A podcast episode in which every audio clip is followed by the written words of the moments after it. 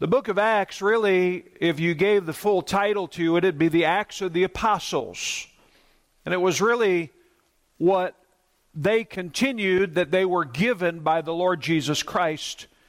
It wasn't something new they made up.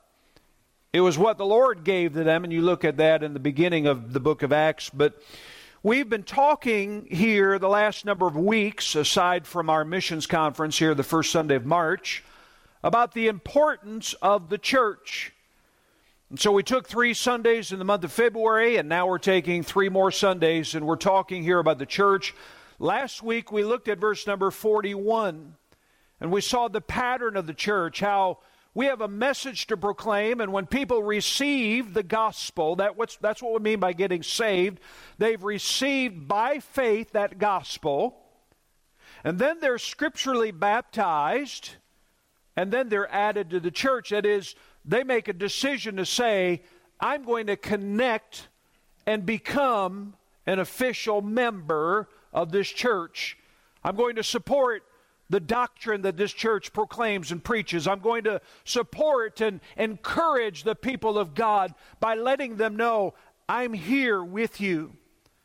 But now I want you to notice verse number 42, where the Bible continues this and they continued steadfastly in the apostles' doctrine and fellowship, and in breaking of bread, and in prayers. Now, if you've been around preaching enough, you'll know that I have four points to my outline here today. Notice what these disciples, those who received gladly the Word of God, notice what they continued in. They continued in the apostles' doctrine. That's number one the fellowship, number two, the breaking of bread, number three, and number four, prayers. Today, I'd like to talk about this the priorities of the church. The priorities of the church. Let's go ahead and pray. Lord, I pray that you'd help today guide my lips. May I not say anything that I'm not supposed to. May you use me in a very special way to speak to people. Lord, I can only share words of which penetrate the ears. But Lord, for this to have some impact and cause people to change, you've got to touch the heart.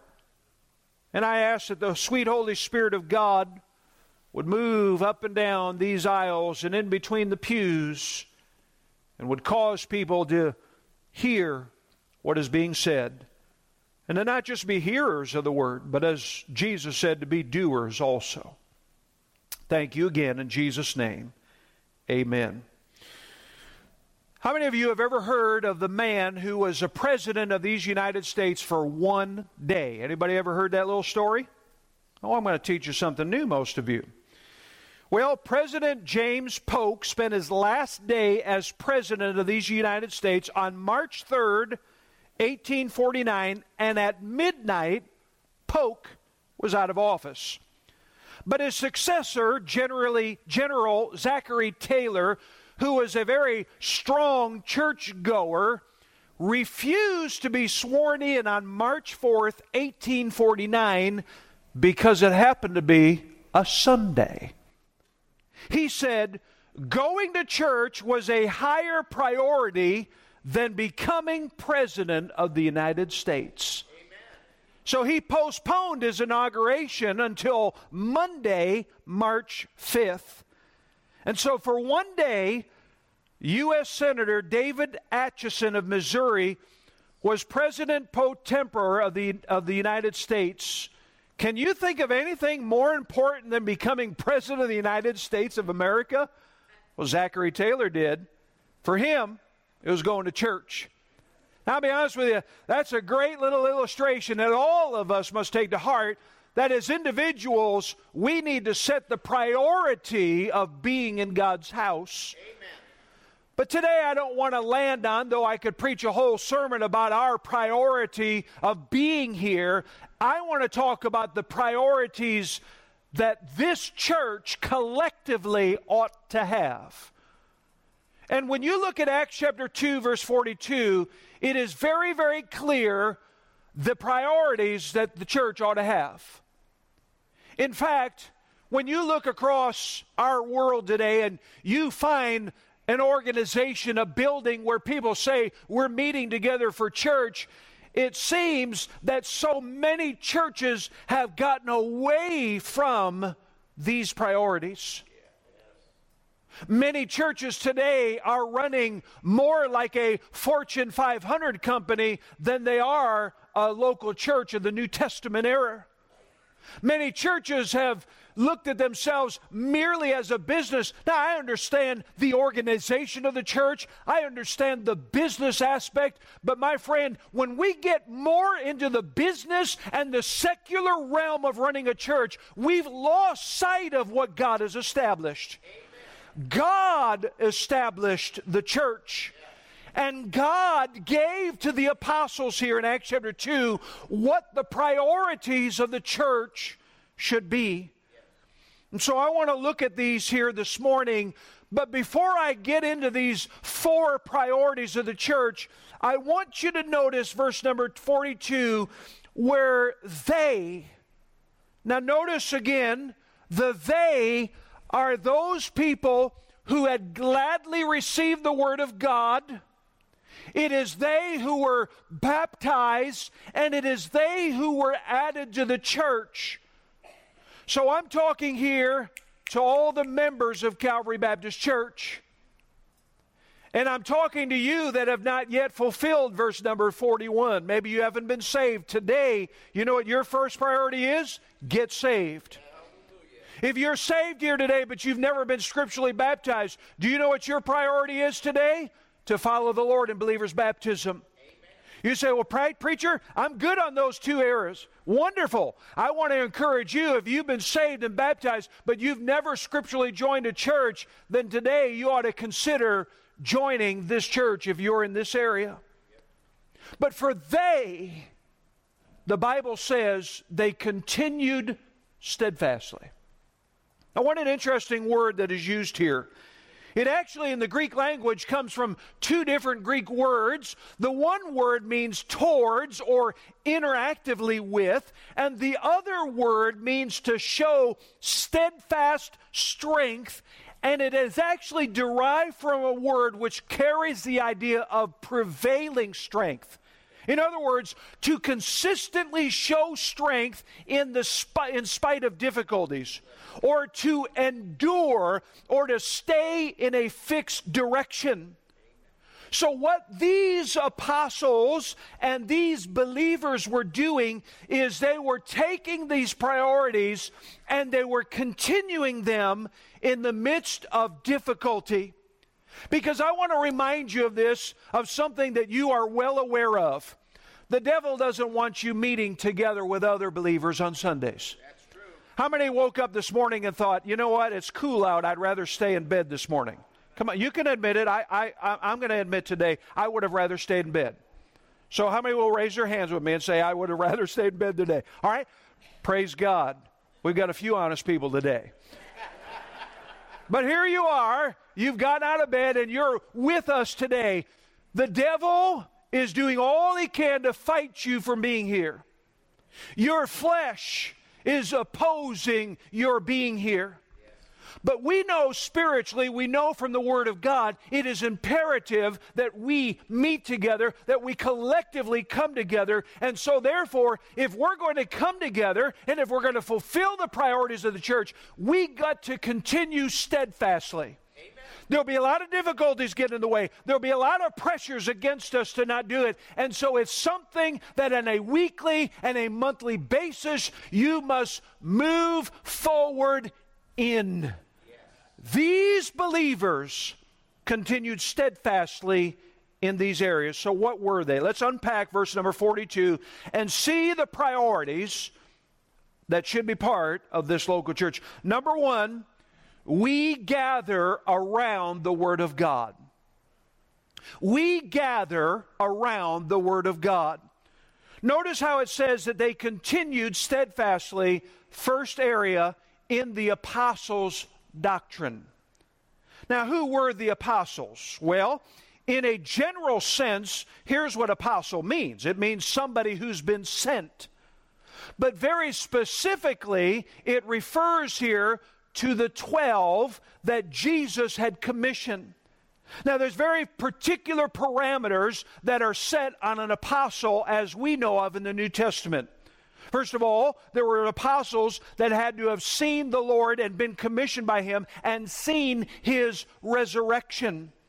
When we look at the apostles that are given, we can name them in the book of Mark. We see them listed out. But then we find that there is one of them who really, though outwardly was a part of the group, never was a part of it and ended up committing suicide. And he got replaced in Acts chapter 1.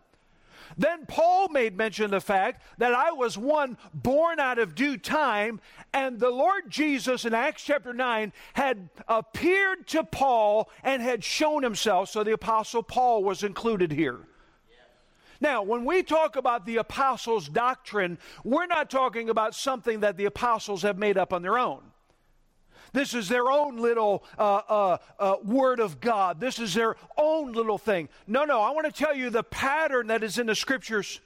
When Jesus assembled his apostles together, he spent three years with them.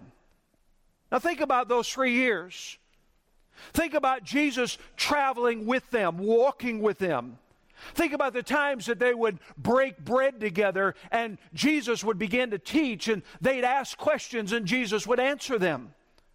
Think of the settings that Jesus would have them in. Maybe he'd set them down and say, Now, I want to share with you these particular doctrinal truths. And so, through the New Testament of the book of Matthew and Mark and Luke and John, these gospel records, we find that Jesus began to share the very truths that you and I are sharing today. And as Jesus shared these with the apostles, guess what the apostles shared with the believers that they gathered around? They shared what Jesus gave to them. And then that next set of believers, as they received them from the apostles, and they saw others who gladly received the word of God and were baptized and were joined, guess what they gave to them? What was passed down to them. And now, all the way to 2023, what are we presenting today? Is it anything new? Are we coming up with new revelation? Are we throwing in our own ideas? Are we giving the political news of the day? No, we're sharing what Jesus gave early on, what Paul says here, or the, or the writer Luke says, the apostles' doctrine. Now, I want to go ahead and answer for you for just a moment what is doctrine? There's a lot of people that sit out in church and they go, Preacher, doctrine is that stuffy stuff that only theologians know about. Doctrine is all that stuff that people on, on blogs and various other places on the internet, they just argue about all these little things. Now, I want to tell you what doctrine is. Doctrine, very simply, is this it is principles that are given by the Word of God that spell out truth that we must know. That's what doctrine is. And the doctrine that the apostles gave was given to them by Jesus, and it helped them understand what the Bible was all about, who God was, who the Lord Jesus Christ was, what the church was all about, what salvation is. So if you want to know what it is that we believe about salvation, we're going to go to the scriptures and look at the doctrine, the teaching of salvation. If you want to know what the church is about, we're going to go to the New Testament and we're going to find what the teachings and the principles are concerning the local church. So, what the apostles are doing is they're giving doctrine. Now, I love as you walk through the New Testament, you find a couple of different areas here of giving that doctrine. There is the teaching of the Word of God. There is the opportunity, maybe one on one, where someone is discipling someone else. They're teaching them, they're opening up the Word of God, and they're sharing things. I want to tell you, when you're teaching another believer, when you're teaching the Word of God in a maybe in a classroom setting, you're not here to give your opinion. You're here to open up the Word of God and give what God says.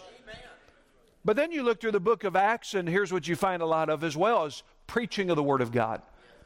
Now, people have defined preaching a lot of different ways. People just think, well, a preacher is a guy that just stands behind this wooden desk and he yells and gets red in the face.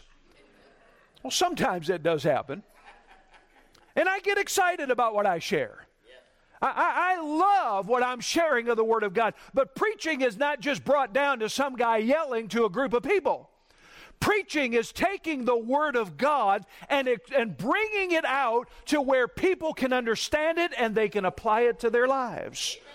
The word preach literally has this idea of heralding, it is proclaiming. Can I say that preaching is not just relegated to me behind this pulpit?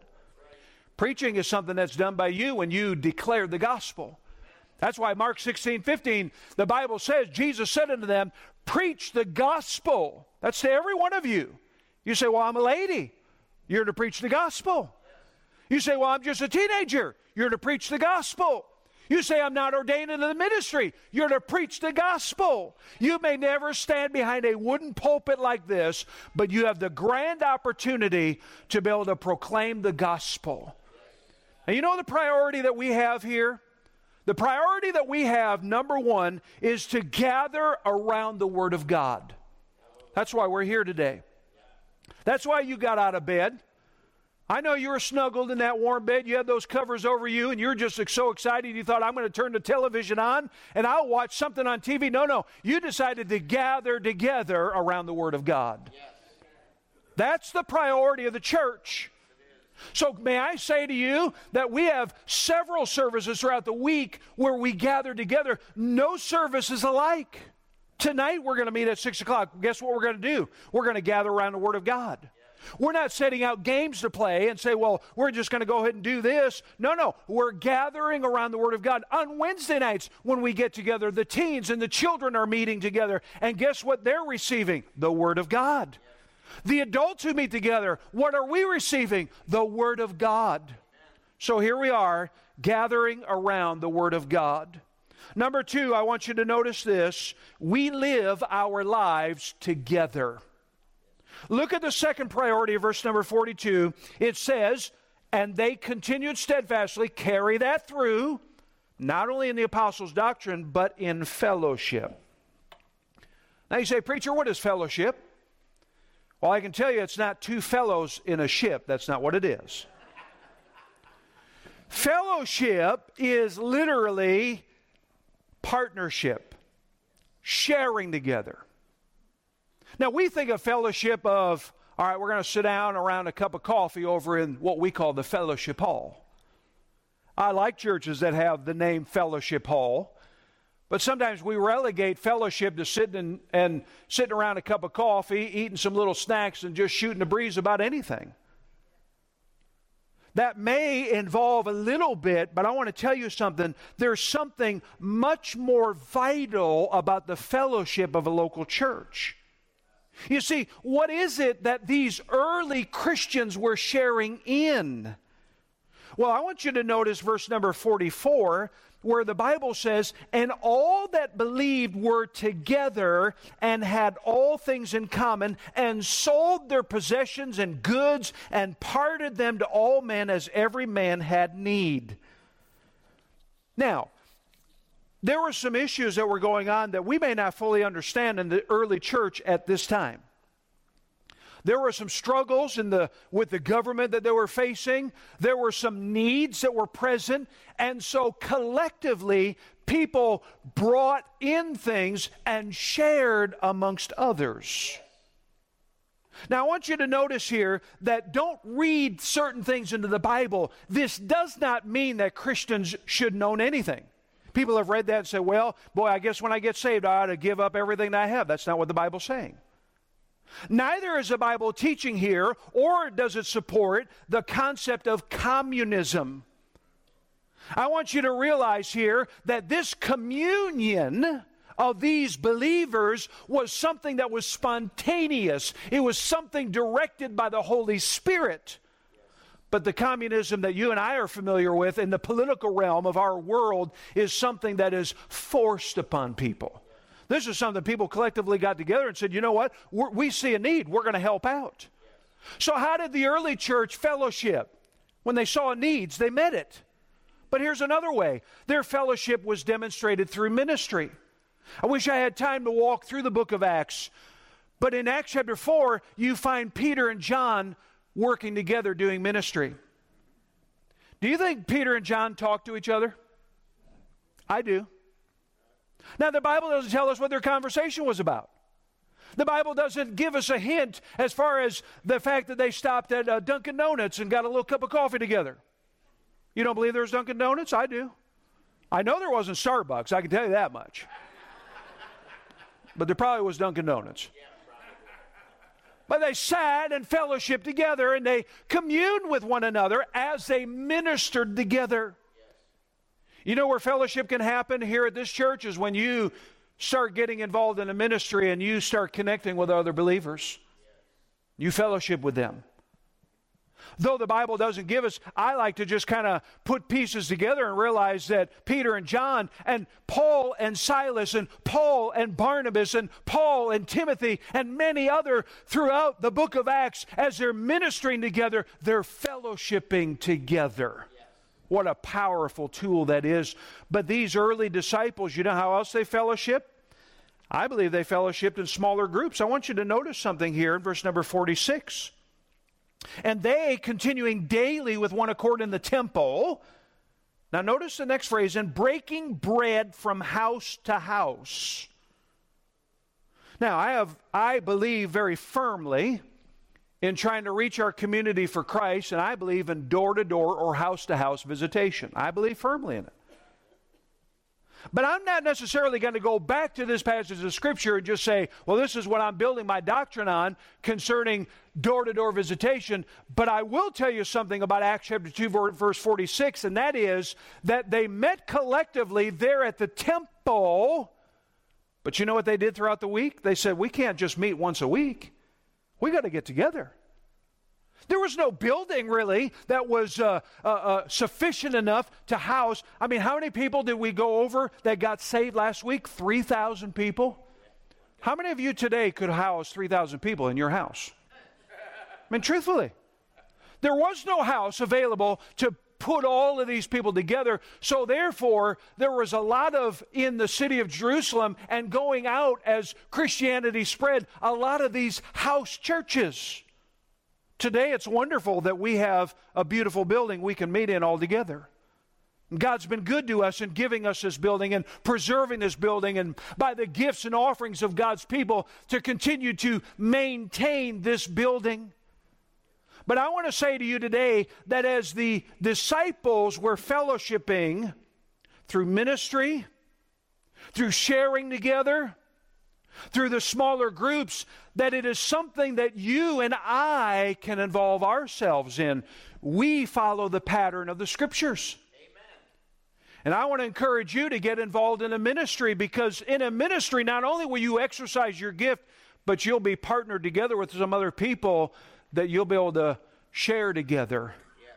You'll be able to encourage one another, strengthen each other in the things of God. Can I say to you that coming up real soon, in April 16th, in fact, the Sunday after Easter, we're going to begin once again our Sunday school classes. Amen. Man, I'm excited. Now, there's some of you that haven't been part of Sunday school class ever. And I want to encourage you one of the greatest things about church and where church really works is in the smaller groups. Here in this building, all together, we give our worship to God. But I'll be honest, in a group just even this size, people get lost. But how important it is when you can get connected in a smaller group, say 25, 30, 35 people, and you can fellowship with people and begin to connect with them in such a real way. Amen. That fellowship is important, it's a priority of the church. So, number one, the priority is gathering around the Word of God. Number two, the priority is fellowship. And I'm going to tell you something that we have so much in common being believers in Christ that we need to partner together and join one another because we need each other. Amen. I remember years ago taking my family out west. We had never been out west before, I had never been out.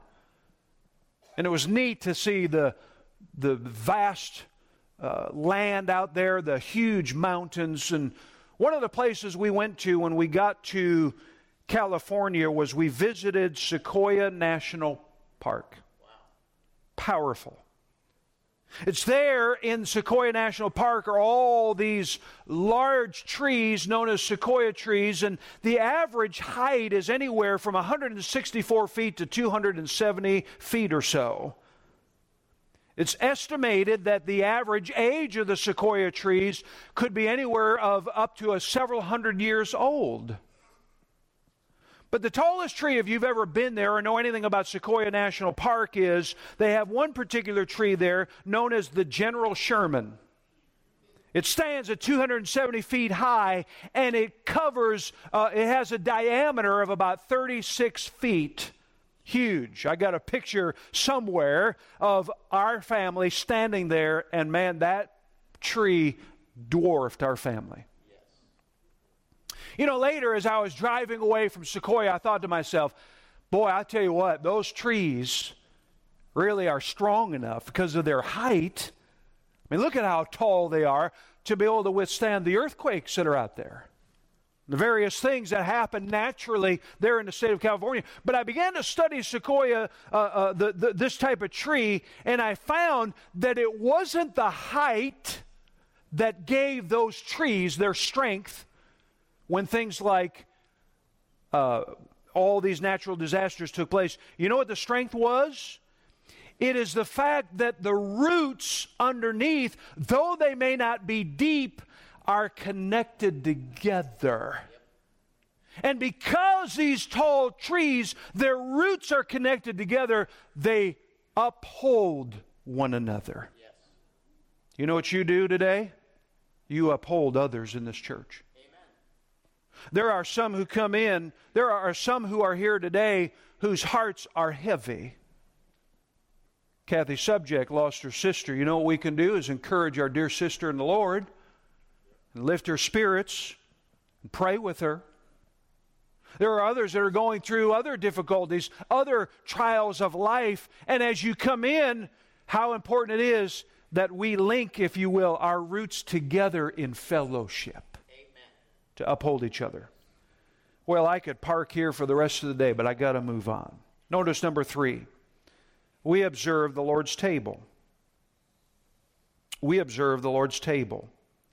Look here, again, carry this phrase through. They continued steadfastly. Number one, the apostles' doctrine. Number two, fellowship. Number three, breaking of bread. Now, some have commonly said, well, this means they just got together and ate a meal together. Well, there was in the early days of the church, along with the observance of the Lord's table, there often would be a meal that would be uh, partaken of. But I want to emphasize here that I believe that this passage is calling out here this Lord's table. The Lord's Supper is what we often call an ordinance. And you say, what is an ordinance? An ordinance is different, and I want you to notice it's different than a sacrament. A sacrament, maybe many of you have been part of a church where you've been taught that there are certain things in a church that are done, and a sacrament, by its very definition, is something that conveys grace upon you. In other words, if you partake of this sacrament, that is, if it's the Lord's table, if it is baptism, if it is something else, then the essence of a sacrament is that that very deed, that very thing that you partake in, has a means of saving you. Could I say to you today, according to the authority of the Word of God, the only one who saves you is Jesus Christ. Amen. That's it. A couple weeks ago, we were able to observe the Lord's table. I was very clear as I stood behind the table and I held up the bread and I held up the cup and I said, These things do not save us. Drink all you want, eat all you want, won't change your soul. But when you place your faith in Jesus Christ, that's what saves you. You say, well, Pastor, if we observe the Lord's table, then why do we do that? Well, I want you to think with me for just a moment. Only two ordinances that Jesus gave to the local church. Number one, baptism. In fact, at the end of our service, we're going to have a baptism. We've had a couple the last couple weeks. It's been beautiful to watch. But the other one is the Lord's Supper. An ordinance is this it is not something that is done that saves you, but it provides a picture of what has already been done in your life. In other words, when we watch baptism, why we baptize, I mentioned last week, by immersion is because it shows the death, the burial, and the resurrection. You say, what is it about the Lord's table? Well, there's two elements that are given here to show us about what the Lord did for us. When you look at the bread, unleavened bread. I want to tell you, you don't come to the Lord's table to go ahead and fill yourself up. You don't come because the bread tastes great. It's unleavened bread. And I'll be honest with you, the little packages that we use, I stick it in my mouth and I think, this is the nastiest stuff I've ever tasted. I could have just taken a piece of cardboard. But the Lord prescribed unleavened bread.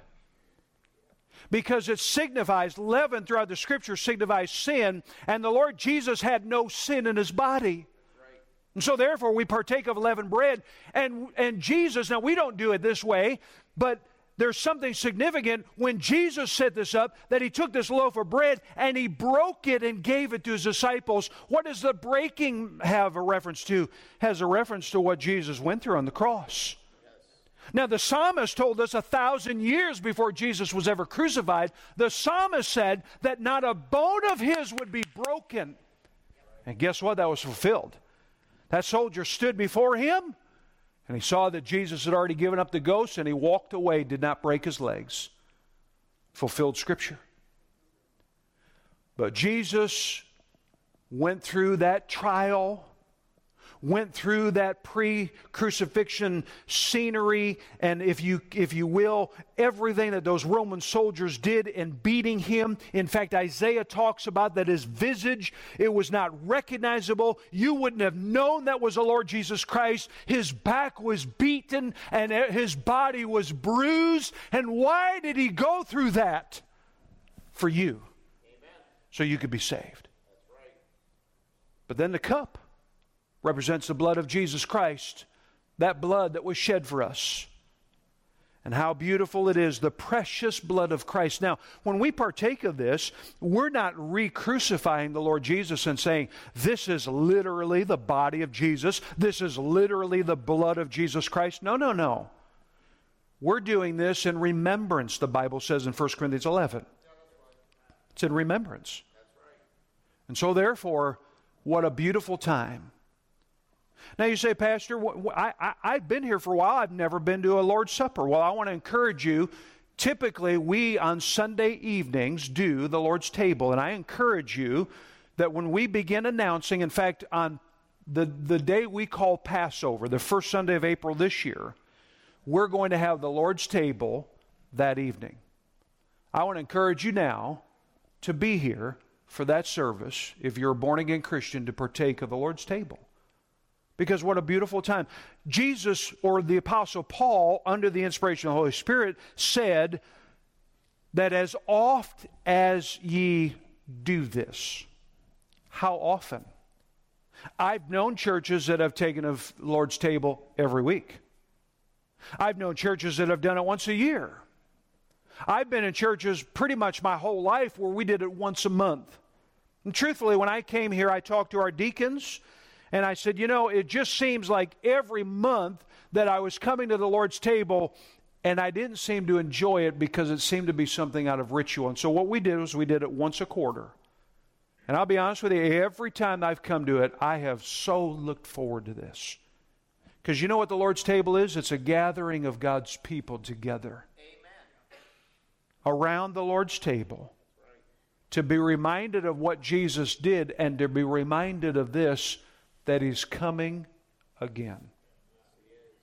Fourth priority, and I'm done. Notice here, we pray together. We pray together. Matthew 21 13, Jesus said unto them, It is written, My house shall be called the house of prayer, but you've made it a den of thieves. I want to tell you something. God did not establish this local church to be necessarily a preaching center, though preaching takes place here often. God did not establish this church here to be a fellowship center. You know what our church ought to be known as? Praying church. The house of prayer. That's what it ought to be known as. But you say to yourself, well, Preacher, what is it about prayer? Why the emphasis on prayer? Why does God talk about this? Well, I want to tell you something. Prayer is where you and I experience God. I want to tell you something. If you don't seem to have a dynamic relationship with God and you don't have a lot going on, probably it's not because it's, it's probably due to the fact that you're not spending time in prayer. But when you get to pray before God and you begin to commune with Him, and you listen to Him and you allow Him to speak back to you, I tell you, there's a great thing about prayer, but prayer does something else. It stretches my faith. You know, when people begin praying together, and begin banding together for certain things that we know as we pray for people to be saved and as we pray for God to meet our needs and as we pray for certain miracles. What a beauty it is to pray and then to see God answer those prayers and our faith is increased. It's beautiful. But prayer causes people to see things from God's perspective. Why should you pray? So you can see it from God's way. You know, sometimes before I pray, I'm always thinking of me. Lord, I want this. Lord, I need you to do this. Lord, I desire this. And I tell you, when I begin praying and I get into the Word of God, I start seeing things from God's perspective and it starts changing my prayer.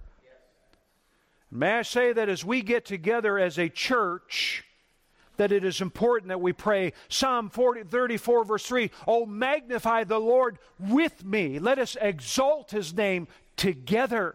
Matthew chapter 18, verse number 20, where two or three are gathered together in my name, there I am in the midst of them.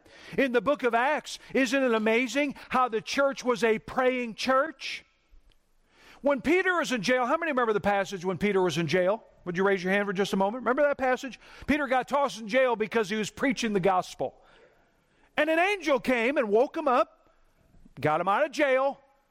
Where did he go? Now, I'm guessing this was late at night. But he knew the church was gathered together praying. And he went. I want to tell you something. This church ought to be marked as a praying church. And I'm just going to go ahead and set it out right now. I, as your pastor, have not set this out to be a praying church as I ought to. I'm not saying that you're not praying. I'm not saying that you're not gathering. But as we move forward in the next weeks, I'm going to set some things in motion that help our church to be known as a praying church. Because we can hear the preaching of the Word of God. We can minister the Word of God out there. We can fulfill the ministries that we have. But if we don't seek God's help, every bit of that is done in vain because we need God. And so, corporate prayer, that is coming together, it unifies us in finding God's purpose, it edifies the people of God as we pray together for common needs and struggles and times of celebration and other things, what a motivation that is in believers' lives as we gather together. There's a man by the name of Adolf Menzel that created a painting that was titled Frederick the Great's Address to His Generals Before the Battle of Leuthen. This historical piece actually depicts Frederick's speech to his generals in December of 1757 during the Seven Years' War before their famous battle against the Austrians. Menzel worked on this piece from 1859 to, uh, or 1759 to 1761, but never finished it. That monumental painting contains the background and the general standing together in a semicircle, but the main figure of Frederick the Great was left blank. And I must say that as I thought about this particular illustration, that Menzel's famous painting is often a picture of what the local church is like. The church, like the, the, the, generals that were gathered around in the painting that are put there, we have our services, we have our social activities, we have our Bible studies, we have our ministries, we have our times where we get together. But I want to tell you, unless we set out the priorities of fully gathering together around the Word of God, of observing the Lord's table, of praying, and of this fellowship, then what we have as a church is incomplete. Right. And my friend, I want to encourage you to be part of a church that helps us fulfill these particular priorities. You know what's amazing to me? I want you to go to the last verse of chapter number 2 and notice what is said here. Verse 47 praising God and having favor with all the people.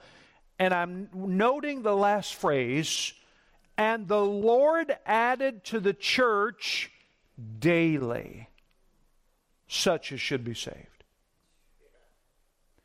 Can I say, I'm not looking for God to be adding people on Monday, Tuesday, Wednesday. That's not what I'm looking for. But here's what I am looking for that if we do what God asks us to do, God's hand of blessing will be upon this ministry. Amen. You know what I'm looking for? I'm just simply looking for God's hand of blessing. That's it. And when you look at the book of Acts and they fulfilled the priorities that God had for them, God said, All right, here's the growth. Not just numerical growth, but spiritual, individual growth. Amen. Concluding questions I want to ask you, and then I'm done. And I want you to answer these questions to yourself and honestly. Can I say to you, as you ask these questions and answer them to yourself, you might be able to fool me, you might be able to fool others, but God knows what's in your heart. Question number one Do you make the services here a priority? Now, please notice I said services, plural. You say, Pastor, I only go to one service a week. You're short circuiting your Christian life. Why do we have a service this evening? Why do we have Wednesday services? Because of the first priority of gathering around the Word of God. Amen. You look through the book of Acts. What did they do? They gathered around the Word of God. Now, I promised myself a long time ago as a preacher, I am not going to browbeat people. You get the privilege of being able to come for the services of this church. When I walk into those doors, I say, I get to come to church. I see some people coming in like this. They feel like they're in a straitjacket being pulled into church. I'm like, man, it's a one, it's wonderful to be here. Amen. Yes, it is. It's beautiful. So you got to ask yourself are you making the services of the local church that you're part of a priority? Question number two Is it a priority of yours to be involved with the church family? Now, I watch some people come into church, and this has been a habit I've seen in churches all I've been a part of. There are some people, they come in after the service starts, they leave before the service ends. You know what that tells other people? I don't want any part with you. I'm to myself. Okay, no problem. But I want to tell you, one of the priorities of a church is that people fellowship together. It could very well be that your heart's not right with God. And you don't want to get involved with other people because you don't want people to know the real you. Now, I'm cutting to the chase here this morning. But truthfully, if you consider the priorities, these are important. Question number three Do you consider it a priority to be present when the Lord's table is served? How important it is to be gathered together. Question number four Is it a priority of yours to pray with others in this church family? You say, Pastor, I, I really don't know how to pray. Can you talk? Again, I'm not being facetious, but you know what praying is? It's talking to God. That's it. You say, Pastor, I, I don't use all the flowery language that you use. You'd probably be better off. Truthfully. You say, I don't, I don't know all the theological terms. I don't know all this stuff like you know it. It's no problem. God knows who you are. And what He's looking for you is just to talk to Him. You say, Well, I, I'm embarrassed to do it in front of other people. It'll be all right. After a few times, you'll get used to it. And you'll learn how to pray in front of other people. And you'll find how powerful and how wonderful experience it is to pray with God's people. May the Lord help us. Let's pray together. Lord, thank you for this day. You know my heart. I, I'm I want to be gentle, but yet at the same time I want to be, declare the truth and I want to help people understand how they need to follow you. And so Lord, I just pray that as you are speaking to hearts right now, that you touch people and help us in this invitation time. While heads are bowed, eyes are closed, could I ask you, have you received the Word of God gladly, or has there been a day when you've trusted Jesus as your Savior? If you place your faith in Jesus Christ, I'd like you to do this while heads are bowed, eyes are closed. Just lift your hand right now. Just lift your hand. God bless you. you may put it down. It's possible you might not have been able to lift it. Then I want to encourage you here today when we begin our invitation time, you walk forward.